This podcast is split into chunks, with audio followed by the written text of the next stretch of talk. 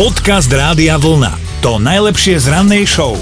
Kalendári dnes 14. február, to, že dnes oslavuje Valentín, asi viete, však sme to včera pripomínali a znamená to, že nie len dedo Valent z Margecian má dnes meniny, ale aj všetci zamilovaní majú čo oslavovať, no predsa svoju lásku. Pretvaruj sa aspoň jeden deň, lebo je deň svätého Valentína. A ten prvý valentínsky pozdrav pochádza ešte z roku 1477, takto romanticky teraz začneme prehľad histórie. Potom 399 rokov neskôr, v roku 1876, si Alexander Graham Bell nechal takto na Valentína patentovať telefón a si chcel zavolať nejakej svojej drahej. Hej, niektorej z mnohých. No, technológie prosperovali aj v minulom storočí, napríklad v roku 1970 začali v československej televízii vysielať aj farbu. Nie, že len čierno-bielo, Aj farbu, farba. no. Hej. A v roku 1989 umiestnili na obežnú dráhu prvých 24 satelitov GPS, alebo teda GPS, po slovensky slušne povedané, kde pre Boha som. A vďaka nemu teraz aj váš mobil vie, kde práve ste.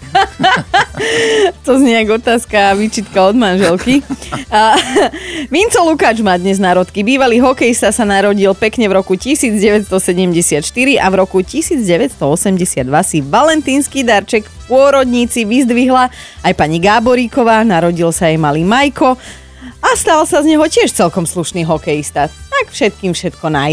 Dobré ráno s Dominikou a Martinom. Chyby sa jednoducho dejú, sme ľudia a ako sa hovorí v kuloároch, aj snaha sa občas snaží.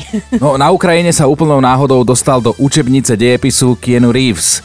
Áno, to je ten herec, ktorý si zahral aj v Matrixe hlavnú postavu. Pred desiatimi rokmi si totižto Keanu len tak kúpil sendvič, sadol si v parku na lavičku a normálne ho ako bežný človek začal jesť. No a ako tak jedol, tak sa zamyslel a ako sa zamyslel, tak vyzeral No však povedzme si otvorene vrázka, vieš, tuto medzi obočím. Depresívne skrátka vyzeral na prvý pohľad a niekto ho odfotil a práve táto fotka sa potom dostala do mnohých fotomontáží. No a jednu fotomontáž využil aj autor knihy dejepisu. Chcel použiť fotografiu chlapov, ktorí pri stavbe mrakodrapov v roku 1932 len tak sedeli a jedli na rozostávanej konštrukcii mrakodrapu. Mm. Aj ten popis sedel, že dobová fotka z roku 1932 Lenže na tej fotke bol Keanu Reeves a nikto si to nevšimol, lebo to bola fotomontáž. Až si to všimli tí žiaci v škole v učebnici dejepisu. Hej, žiaci už majú aj internet, no. Autor knihy to teda najprv chcel uhrať na to, že testoval pozornosť uh, žiakov, ale potom normálne priznal, že asi mal deň blbec, zahrábalo mu a normálne sa pomýlil. Podcast Rádia Vlna. To najlepšie z rannej show. Ja som celkom takže na internetoch eh, zbehla, lebo však matka, vieš, my na materskej máme kopec času. Ale tak dovolenka, to tak čo, ja, jasné. Presne tak.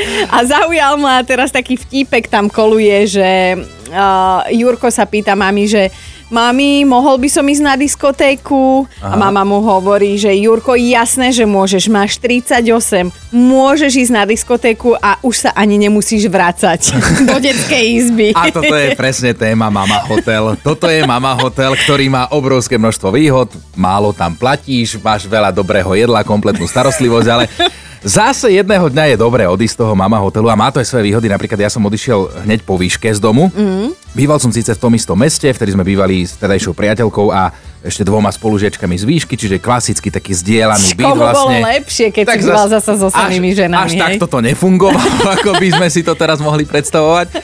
Ale, ale bolo to fajn sa konečne osamostatniť, lebo predsa len aj keď prídeš presne, máš 40, 50, to je jedno, tá mama je stále mama, tí rodičia sú stále rodičia a budú ti dávať nejaké pravidlá. No jasné. jasné a, a hlavne je to asi aj e, takéto súkromie, ktoré už potrebuje ten človek. No a ty si kedy vyletela z toho Ja som hniezda. tiež vylietela uh, vlastne hneď po strednej, 18-19 som mala, lebo ja som išla na vysokú školu, teda som z Borovic, išla som do Nitry a to nebudeš každý deň dochádzať z mama hotelu, bolo by to drahé na cestovné. A teda bývala som v Nitre najskôr na Intráku, ale potom samozrejme takisto s polovičkou sme bývali spolu a ono je to veľmi náročné, lebo keď si doma všetko berieš ako samozrejmosť, ale potom už keď otvoríš chladničku na tom priváte A je prázdna, a je no. prázdna A, a, a toto, že aj tí rodičia to rôzne vnímajú. Niektorí sú radi, že konečne vypadli, máme svetý pokoj. To a, si ne- teraz ja hovorím, že bože, No. kedy pôjdu títo dvaja na intráky. a niektorí zase plačú, tí rodičia sú smutní, tak poďme toto celé rozobrať, že ako si na to spomínate vy, buď ako ste vyleteli z toho rodinného hniezda, mm. opustili mama hotel, alebo ako ste to vnímali vy rodičia. Dobré ráno s Dominikou a Martinom. Dnes sme zvedaví, povedané básnicky, ako ste roztiahli, roztiahli krídla a vyleteli z rodinného hniezda, alebo povedané pragmaticky, normálne ste opustili mama hotel. Presne tak a chceme to teda z obidvoch strán vedieť, že čo na to rodičia a čo na to vy, keď ste sa osamostatnili.